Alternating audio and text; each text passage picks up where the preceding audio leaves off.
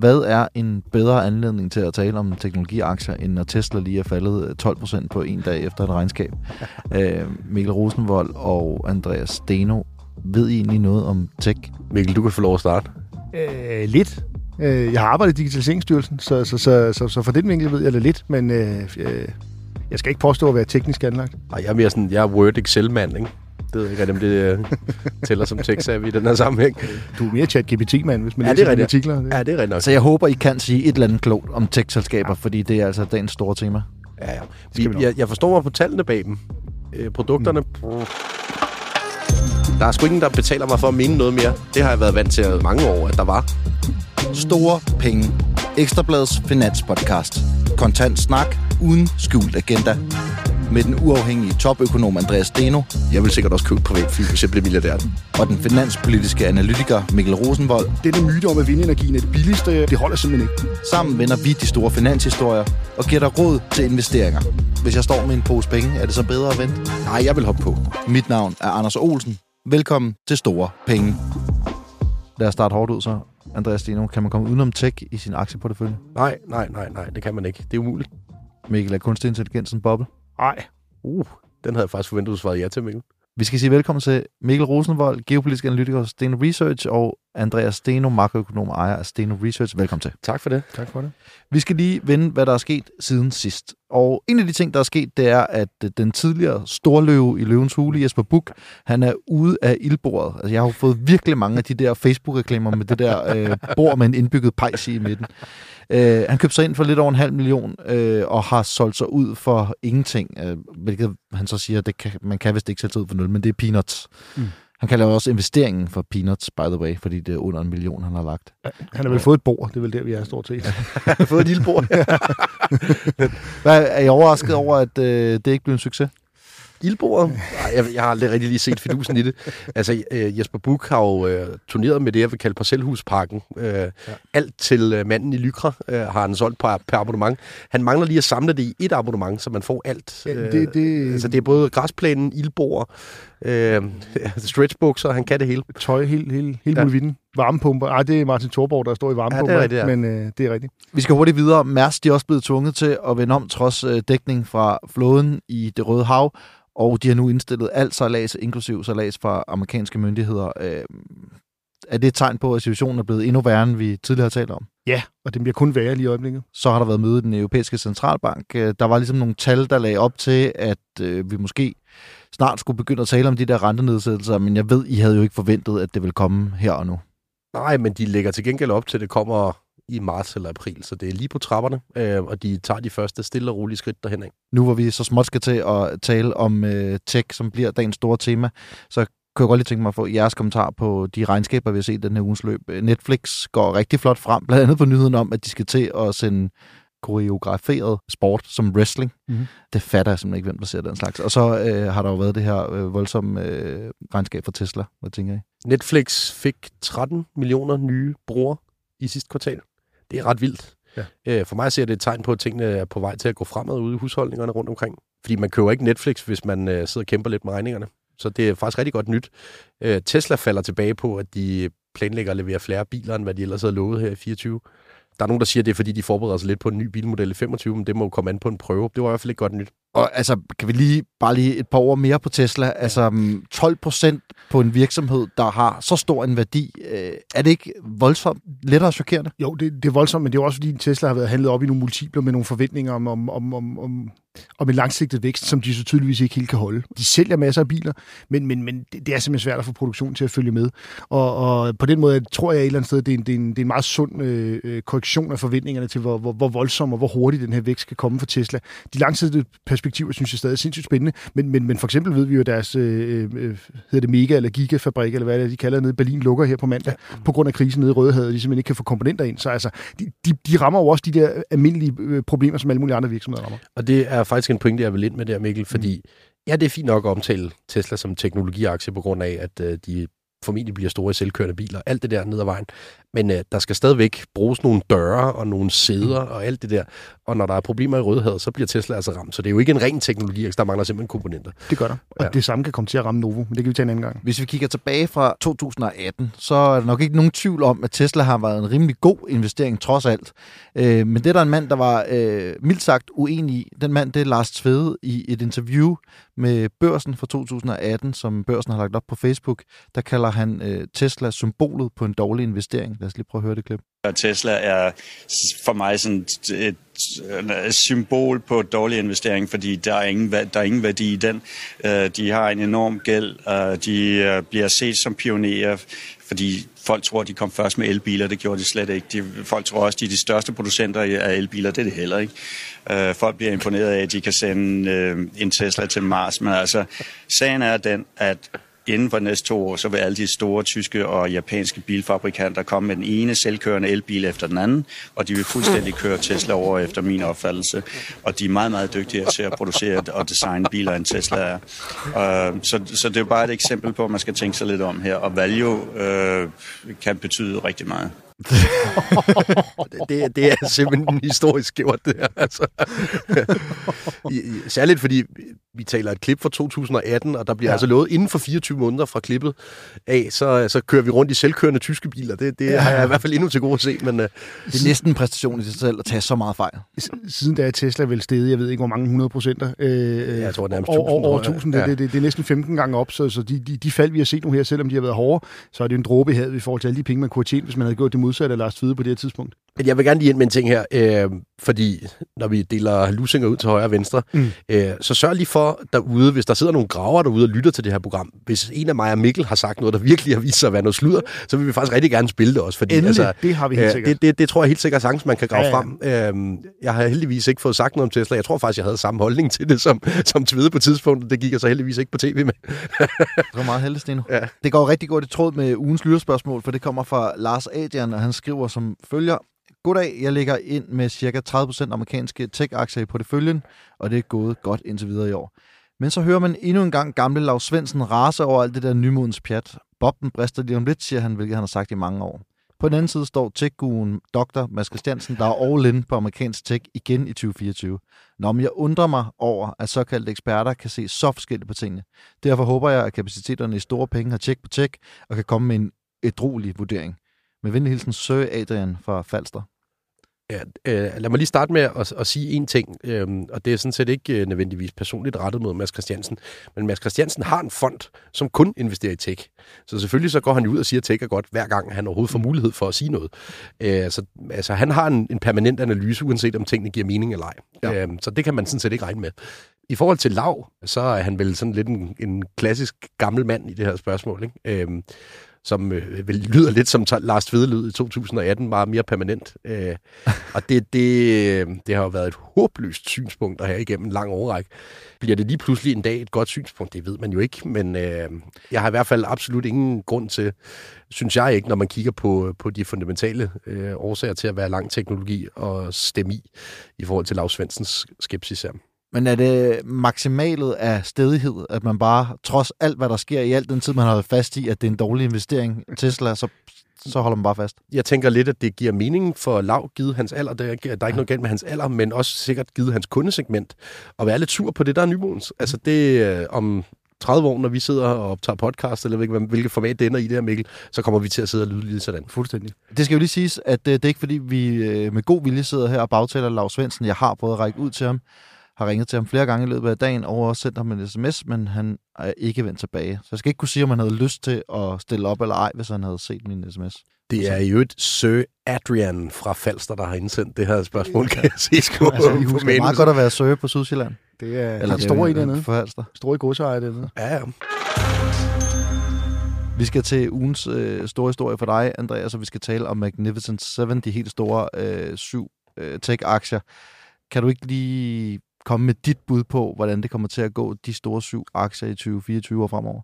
Jo, altså hvis vi tager dem som en øh, samlet lavkage først, så tror jeg, det kommer til at gå dem rigtig fint. Øh, der er lidt nuancer i det, når vi kommer ned under motorhjelmen og kigger på de syv store selskaber, som jo er Apple, Microsoft, øh, Google, Amazon, øh, Nvidia, Tesla osv. Ikke? Jo.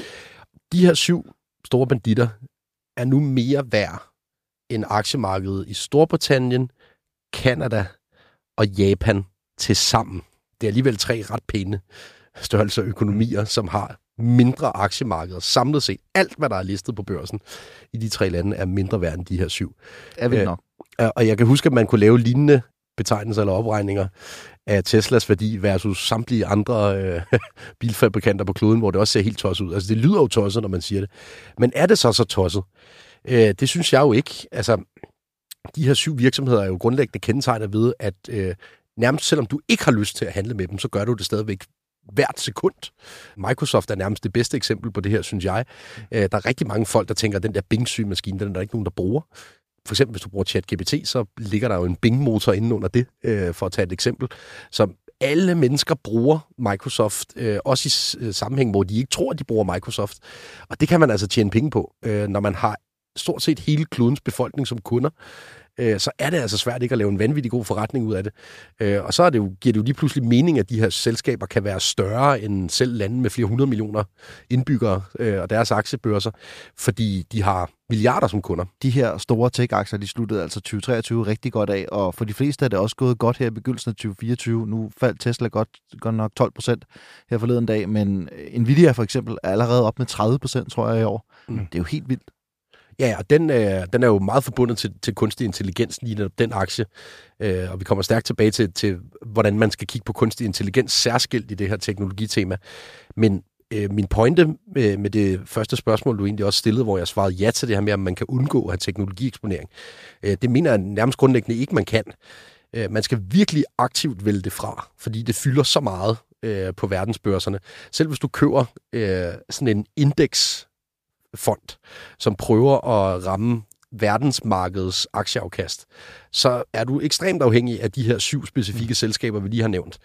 Øhm, og det bliver man altså ved med at være, øh, med mindre at øh, de lige pludselig fuldstændig skulle tabe øh, sutten og, og, og deres forretningsmodel.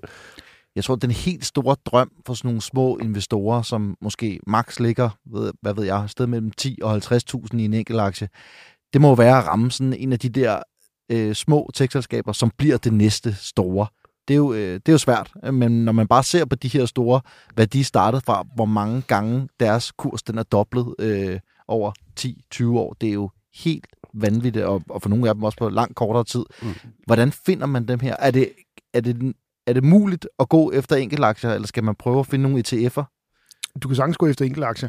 Øh, øh, mit take på det vil være, være at gøre det, som Lars Tvide misser her, det er at se på, hvem er det, der, der kan levere et produkt, som slutbrugerne synes er interessant. Fordi det er jo det, nu kommer vi til at tale mere AI. Det er jo det, OpenAI er lykkedes med med ChatGPT. De har lavet et produkt, som er så brugervenligt og så intuitivt, at folk rent faktisk bruger det. For der findes jo masser af de her AI-løsninger, og det man arbejder med det i masser af år, men det er jo første gang, nogen rent faktisk har lavet et brugervenligt produkt. Det er jo det samme, Tesla har, har, har formået. At det, var dem, det kan godt være, der var masser, der lavede elbiler før dem. Der var også masser, der lavede smartphones før Apple begyndte på det. Det var bare dem, der fik lavet det produkt, der var interessant. Øh, så, så, så, så det handler om at have det der produktfokus, og det handler givetvis også, at jeg, jeg, jeg vil aldrig selv kaste mig ud i det, fordi jeg er ikke god nok til at lure de der ting. Øh, jeg er ikke god nok til at lure, hvad, hvad er teknikken bag de her løsninger, hvor brugervenligt er det. Men, men, men det er helt sikkert det, det fokus, man skal på det frem for en eller anden, regnskabs, en eller anden regnskabsanalyse af enkelt virksomhed. Det handler om, hvem har det gode produkt, og så, så er det et spørgsmål om tid, før, før det produkt så bliver opkøbt af en af de her virksomheder. Nu virker I begge to relativt positivt stemt over for teksten generelt, og en anden, der også er det, det er øh, Mads Christiansen, som vi tidligere har nævnt. Han har den her fond New Deal Invest. Øh, hvor står I egentlig i forhold til ham nu, hvor I egentlig er pro-tech, ligesom ham? Altså, for mig at se, så kan jeg ikke se, hvorfor man skal betale et ekstra beløb for, at der er nogen, der prøver at sidde og udvælge tech-aktier, som grundlæggende har ekstremt høj korrelation. Og med det mener jeg, at når man kigger ud over det her spænd af aktier inden for teknologifeltet, så har de det med at tjene styrtende øh, i de samme perioder alle sammen, og også falde tilbage i de samme perioder alle sammen. Øhm, så hvis man for eksempel køber en ETF på Nasdaq-indekset, så får man øh, i grundlæggende termer den samme afkastprofil, som Mads Christiansen forsøger at skabe, bare med mindre udsving, fordi Mads Christiansen vælger nogle mindre aktier end det. Øhm, så hvis man virkelig godt kan lide høj søgang, kan man da godt vælge den der New Deal Investment, men man betaler så også for det. Og hvis det går rigtig godt, så konfiskerer massen der noget af afkastet på ens vegne øh, via sådan en performance fee. Øhm, ja, for mig at se, så er det meget, meget vanskeligt at sandsynliggøre, at han skulle skabe et ekstra afkast i forhold til bare at sætte det i en ETF. Så skal vi til øh, en, et andet stort tema i dag, men som er lidt i samme boldgade. Vi skal nemlig tale AI. Det er det helt store emne, både i, i 2023, nærmest også allerede i 2022, og i den grad i 2024. Hvor er AI i dag, Emil? Vi fik et kæmpe, et kæmpe boom i, i 2022. Der kom det pludselig på alles læber efter at have været sådan lidt, lidt et nichebegreb, som der blev arbejdet med rundt omkring. Øh, og det var jo som nævnt ChatGPT, der drev det. Hvis vi skal være lidt hårdere, så de sidste 14-18 måneder er der ikke sket en skid øh, omkring AI. øh, vi bruger alle sammen ChatGPT, det er der flere og flere, der bruger, men, men, men der er jo ikke for alvor kommet noget nyt på det. Ja, så kan man få en firmaudgave, og ja, så er de kommet med en udgave 4 og det ene og det andet. Øh, de der visioner, der kommer op i starten af 2023 om, at du kan klikke ind her, så kan du få lavet sådan en hjemmeside på fire minutter, og øh, øh det, det, det bliver en helt central del af at bruge, bruge Word og Excel og din mail og sådan noget. Det er jo ikke sket endnu.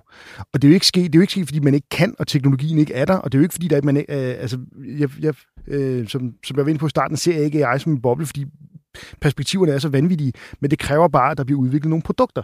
Og, og, og derfor tager det bare noget tid, før de her ting udvikler sig i produkter, der kan sælges. Og på tid, hvor lang tid vurderer du, øh, før vi kan se AI som en central del af den offentlige sektor og i private virksomheder? Øh, hvis jeg lige må komme tilbage til den offentlige sektor bagefter, så i private virksomheder, man kan sige, det er, mm, der er forskellige opgørelser af det. 70, 80, 90 procent af, af, af virksomheder, der bruger ChatGPT i et eller andet omfang. Så, så private virksomheder bruger jo allerede AI. Spørgsmålet er, hvornår bliver det rigtigt til store businesses? Så det bliver det først, når man får arbejdet det ind i for eksempel øh, regnskabsflow, revisionsflow, compliance-flow, alle de her store arbejdsgange. Øh, et, et, et eksempel er jo, da man, øh, da man opfandt regnearket tilbage i midten af 80'erne, Microsoft opfandt Microsoft Excel, eller i hvert fald det var dem, der udbredte det. Øh, hvis du dengang havde gået tilbage og, sag, øh, og fortalt, at i 2023, øh, der kæmper vi stadig med at lave regnskabssystemer. Det er stadig en milliard forretninger at udbrede regnskabssystemer. Har man sagt, det kan jo ikke være rigtigt om 40 år, må de her regneark jo have overtaget det hele. Og ja, det har det, men der er stadigvæk nye krav, der er stadigvæk ting, der kan forbedres. Så det tager lang tid for nye teknologier, og de funderer ned i sådan egentlige produkter, der for alvor kan skabe noget indtjening. Og så forestiller man, at det tager ekstra lang tid, når vi så taler den offentlige sektor. Altså, de kan jo dårligt nok finde ud af at indføre nem idé, så hvordan skal de så implementere AI? øh, min holdning vil være tværtimod. Okay. Øh, nu arbejder jeg selv i Digitaliseringsstyrelsen, hvor man, hvor man arbejder med det, man kalder signaturprojekter. Øh, nu, nu har jeg bare lige taget en liste med fra, som er tilbage fra 2021, hvor man vedtager, vedtog de her projekter. Øh, så det er altså før ChatGPT blev lanceret. Øh, AI-drevet beslutningsstøtte til behandling af kommunale aktindsigtssager, optimeret bygningsanvendelse ved kunstig intelligens, effektiv beskæftigelsesindsats via kunstig intelligens, øget kontinuitet i ældreplejen ved kunstig intelligens, kunstig intelligens til visitation og genoptræningsforløb, underernæring. Man har haft så mange kunstig intelligensprojekter i det helt små i det offentlige. Mit påstand vil være, at det offentlige, i hvert fald herhjemme, mm. øh, har været meget, meget længere fremme end langt de fleste virksomheder, øh, frem til anvendelsen af ChatGPT. Fordi man har sat sig på de her små projekter, især ude i sundhedssektoren. Så der er masser af steder, man bruger kunstig intelligens. Man tænker bare ikke over det, fordi Nej, det, det, det, det, det er ikke ChatGPT, det, det, det er måske mere machine learning, det er lidt spørgsmål, hvad man kalder det. Men den offentlige sektor har været rigtig langt fremme på rigtig mange områder i det her. Om det så bliver ved med at være det, nej, private virksomheder er altid bedre til at innovere end offentlige virksomheder, så, så, så det, det, det, er ikke, fordi det offentlige nødvendigvis er bedre end det private her, men man, man skal bare ikke undervurdere, at der har faktisk været gjort en kæmpe indsats i det offentlige, som, som, som har været lidt i det skjulte, for det var før, at AI rigtig blev populært. Hvis vi så igen skal øh, vende tilbage til investeringsdelen af det her, ja. øhm, er der en grund til at have skepsis omkring, at AI-aktier kan blive ved med at stige? Jeg tror, hvis jeg skal vende tilbage til dit startspørgsmål om AI er en boble, øh, så tror jeg, at en boble i den forstand, at der skal nok på en eller anden måde komme en skuffelse ud og brede sig en skuffelse over, at AI ikke er blevet til noget mere konkret endnu. Øh, sådan er det meget ofte med den her type teknologier. Men på den lange bane har AI så stor øh, disruptivt potentiale på så mange sektorer, øh, og, og, og øh, at, at, at at, at, at jeg synes, mange af de her vækstforventninger er, er realistiske. Også fordi, som Andreas var inde på, uanset hvem, der ender med at lave de gode løsninger her, så ender rigtig mange penge hos de her Magnificent Seven, fordi ja. det er bare deres computer, deres mobiltelefoner, deres datacenter, deres server, vi arbejder på.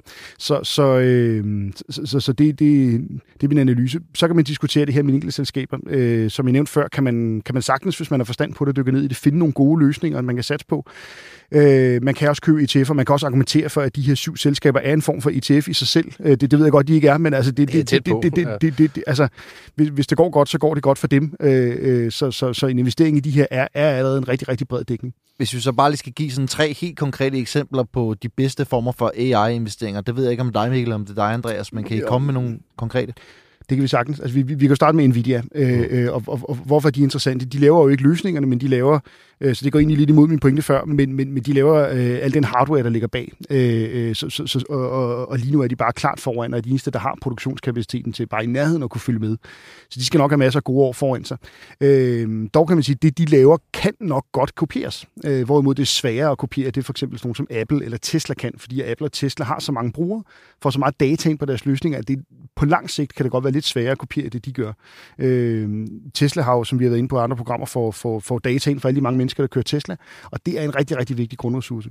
Kan vi nævne andre end Nvidia? af de helt øh, store AI-investeringer? Jamen, Microsoft er jo fuldstændig mm. åbenlyst givet deres ejerskab af, af OpenAI, øh, ChatGPT. Øh, så den, den vil jeg bestemt også klaske i den kategori. Øh, så kan man så diskutere, øh, hvor mange high fives man får på at kalde Tesla en, en AI-aktie lige nu, yeah. givet hvad der er i gang det viser i hvert fald svagheden ved Tesla, at det ikke kun er en, en teknologiaktie, når der kommer øh, problemer med leverancer ned for Rødhed. Mm. Øh, jeg synes helt oplagt, man skal nævne TSMC også, øh, som er Taiwans øh, mikrochip-producent, øh, som ja, står i en stærk situation i hvert fald så længe, at amerikanerne ikke selv har fået banket et apparat op, der kan, der kan undvære dem. Mm, det, er... Øhm, det er jo, at den her virksomhed, vil jeg gerne understrege, nu ved jeg godt, at det, det vil du sikkert sætte dig imod, når jeg siger, at det her er årsag nummer et til, at USA ikke giver Taiwan op. Ja. Øhm, så kort og godt, altså, hvis den her virksomhed ikke eksisterede, så var Taiwan blevet kinesisk for længst. Øh, det, det, det mener jeg helt seriøst. Og hvorfor var det det? Fordi at de er de eneste, der kan producere mikrochips ned i, i, i så små skalaer, at øh, man får en konkurrencefordel mod resten af verden. Kineserne halter konsekvent bag efter Taiwan, russerne halter konsekvent bag efter Taiwan, og amerikanerne vil selvfølgelig gerne være forrest i det her kapløb, og derfor betragter de TSMC som en geopolitisk vigtig virksomhed. Mm hvis man nu ikke er så meget til at investere i de her enkeltaktier, og er mere kedelig og sikker, som du er, Andreas Sten, og hellere vil have nogle ETF'er, så findes der jo en ETF, der hedder WTAI, som er en bred AI-eksponering. Yes. Hvad mener I om den? Altså, øh, og det vil jeg gerne lige disclaim, den, øh, den ejede vi fra slut 22 og frem til i sommer, eller noget af den stil, okay. og tjente kisten på. Øhm, og det, jeg skal være ærlig og indrømme på tidspunktet, der var jeg måske ikke sådan super godt orienteret i, hvilke virksomheder, der ville komme til at tjene penge på AI. Øh, men det her er så virksomheden Wisdom Tree, som har prøvet at opsætte sådan en systematik omkring, hvad er det for nogle virksomheder, som rent faktisk leverer noget øh, ind i den her AI-bølge. Øh, og det er faktisk en, øh, en ETF, som stort set undgår de her Magnificent Seven, som hvis man vil øh, investere i AI, øh, men gerne vil prøve at sprede det lidt ud over de der syv, som vi alle sammen kender i forvejen, så har den her en, et en god sammensætning af alle mulige virksomheder, som leverer øh, ind i den øh, kunstige intelligens. Betyder det også, at den er mere, øh, den lægger flere penge i mindre selskaber, ja, som har den. større potentiale for at udvikle sig voldsomt? Det, det vil i hvert fald være argumentet bag den her ETF. Øhm, et, et godt eksempel på en virksomhed, som den har en del allokering til, er det, der hedder Micron i USA. Øh, Micron har været en klar satsning for Joe Biden-administrationen øh, som en virksomhed, som faktisk potentielt over tid kan afløse TSMC fra, øh, fra Taiwan. Så de får masser af offentlige penge ind i sig, øh, nogle af de her amerikanske producenter, som også ligger her i. Vi er nået til ugens konkurs, og jeg synes, vi skal lade dig starte i dag, Mikkel. Hvem skal have din konkurs? Det skal god gamle Benny Engelbrecht. øhm, det kunne også have været Magnus Heunicke for konsekvens at stå i sådan en refleksvækst der, men ham, ham, øh, ham har vi vist talt nok om. Øh, men, men det handler selvfølgelig stadig om Torben Østergaard og Nordic Waste-sagen. Øh, Udover at vi vist har, efterhånden har fået etableret, at vi er på tor, tungt på Torben Østergaards side i den sag, øh, så synes jeg, at Benny Engelbrecht sådan helt specifikt for, for, fortjener ugens konkurs. Øh, han prøvede jo øh, at udskamme PVC, hvor jeg jo har arbejdet, skal jeg lige flage, øh, i, en, i en periode, for at de, jeg tror for to-tre år siden, havde uddelt sådan årets erhvervsleder-agtig pris til Torben Østergaard. Øh, for det første, øh, who fucking cares? Hvor er det dog ligegyldigt, at der er blevet givet en eller anden pris til Torben Østergaard? Hvorfor skal man udskamme en, en kæmpe virksomhed som PVC for det? Altså, hvor er det dog ligegyldigt, i stedet for at prøve at, prøve at løse det, der, øh, det, det, det jordskredet derovre? For det andet, øh, som jeg også nævnte før, når man hele tiden hører politikerne øh, brokse over, hvor, hvor travlt de har, hvor lidt tid de har, hvordan ser deres kalender ud, alt det der, så lad dog være med at bruge tid på sådan noget skrald her ja. for helvede ind på Christiansborg, for nu er vores sundhedsvæsen til at virke for at rydde op i det der jordskred, i stedet for at, at, at gå efter PVC på en eller anden pris, der uddelt. Altså. Der, der er kun en, der har toppet Benny Engelbrecht i, i tilsviningen af Torben Østergaard, og det er Jakob Engel Schmidt, ja. øh, som kaldte det amoralsk, og øh, folk nærmest skulle øh, råbe efter ham på, på gågaden, når, når han kom forbi Torben Østergaard. Og der kan man jo så spørge, når man har sat sig ind bag rettet, øh, kokainpåvirket og sat folks liv i fare, og man har, har en, en rimelig position til at udtale sig om, om andre folks moral. Ja holder øhm, det er jo et færre spørgsmål. Ja, øhm, det kan godt være, at jeg har prøvet det ind, men jeg har ikke sat mig bag rettet. på den måde. Nej, vi holder, ja. vi holder heller ikke med Lyngby. Nej. Og, men altså, det er også folk står jo i kø for at have det her synspunkt. Altså, at Ja. Torben Østergaard er et dumt svin. Og det gør jeg godt nok ikke. Nej, det gør I godt Nej, nok nej, ikke. vi, vi, vi var inde på det i, i, i forrige podcast. Altså, jeg synes jo stadigvæk, det, det, det her nærmest er sådan en klapjagt. Jeg synes, øh, indtil der er nogen, der kan påvise, at de har udvist grov uaksomhed, eller på en eller anden måde været, været, været skyldige i det her jordskred, så, så er det fuldstændig håbløst, at man beder dem om at betale, om at betale regningen. Det, er- sådan er det. Vi, samfundet betaler også regningen, når, regnvæ- når, når, når brandvæsenet rykker ud. Det var egentlig, jeg ved ikke, om I så pressemødet i dag, det er jo, Jo. øh, fredag her nu, når vi optager, men øh, det var ret sjovt at se de gentagende spørgsmål, der blev stillet til Peter Hummelgaard, omkring om de ville ændre loven, så det ikke var muligt at gøre fremover. Mm. Altså, der blev godt nok svaret udenom, nogle meget, meget lange svar, uden at give svar. Mange gange i træk. Ja, og det er jo fordi, der trods alt sidder nogle, nogle, nogle, nogle forstandige folk over i Justitsministeriet, der har fortalt ham, at det er en rigtig, rigtig, rigtig dårlig idé øh, øh, at, at, at ændre på den her lovgivning. Der kommer jo ikke nogen juraændringer her. Nej, nej, det gør det ikke. gør der ikke det. Andreas Steno, hvem skal have din konkurs? Det skal øh, økonomisk ugebrev, det kunne også være Euroinvestor, det kunne være Finanswatch, det kunne være Sydbank. Øh, der er utrolig mange øh, medier, og i øvrigt også banker, som har skrevet, at Novozymes er den aktie, som der er flest ude i markedet, der prøver at shorte.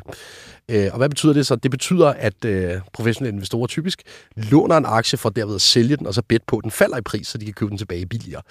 Og det er rigtigt nok, når man laver statistik over det, så er der flest Novo, Novozymes-aktier, som er blevet lånt til shorting. Mm.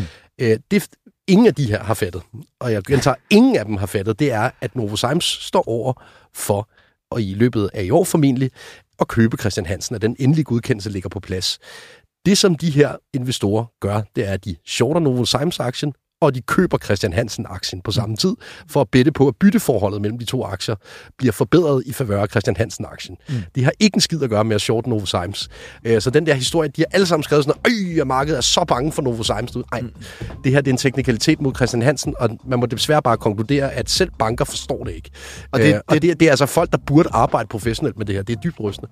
Så det, du siger, det er, at dem, der shorter Novozymes, de tror stadigvæk på den bagvedliggende forretning. Selvfølgelig gør de det. Øh, Det her er et- et bet på, at de får et bedre bytteforhold ved at, at, at købe Novozymes via Christian Hansen-aktien.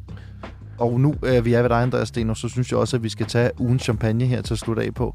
Hvem er den gode historie i dag? Øh, jeg, jeg har faktisk lyst til at hylde Danske Bank lidt. Øh, de har virkelig været i vælten i, i ugens løb, fordi de har hjulpet en virksomhed, der hedder Udfjeld Drilling op i Norge, øh, med at udstede en obligation. Øh, og den obligation skal så, eller pengene fra den obligation skal bruges til at foretage dybvandsboringer i det arktiske hav efter olie. Øh, hvorfor synes jeg, at Danske Bank skal hyldes for det her? Øh, først og fremmest så står vi stadigvæk i en situation, øh, efter min optik, hvor at vi lader os øh, hunse rundt i Manesien af despoter øh, på tværs af kloden, fordi vi ikke selv vil hive noget olie op herop. Så hvorfor skulle vi ikke hive det op i Norge, i stedet for at købe det i Saudi-Arabien? Det kan jeg simpelthen ikke forstå. Øh, så længe vi har brug for olie, så kan vi lige så godt gøre det selv. Det er min øh, første holdning til det. Og det andet er, at jeg synes, det er dejligt, at Danske Bank øh, går lidt konkret til den her opgave og siger, prøv at høre her, altså udfældt drilling, drilling skal nok få nogle investorer til at købe den her obligation, i stedet for, at de skal henvende sig i et eller andet saudiarabisk øh, finanshus for at forløse den her opgave. Så lad os nu forløse den her op, hvor vi får nogle arbejdspladser ud af det og sådan noget. Altså, øh, jeg synes, det her er, er konkret fornuftig forretningsdrift, øh, som øh, ligesom sætter alt det der wokeisme til side, som er på det her område. Har du egentlig en fortid i Danske Bank, eller har du været ren øh, Nordea-mand? Jeg, jeg er ren Nordea-mand, så det, jeg, jeg kan simpelthen heller ikke mindes, at jeg har sagt noget positivt om Danske Bank før, så det, en gang skal jeg være den første. Du har ansat til, til, til shit-talk den nærmest. Ja, det er lige før. Vi skal sige uh, tak, fordi I lyttede med. Vi sender igen på torsdag. Husk, at hvis, vi gerne, hvis I gerne vil have, at vi tager jeres spørgsmål op til investeringer, så skal I skrive til storpengesnablag.eb.dk. Tak.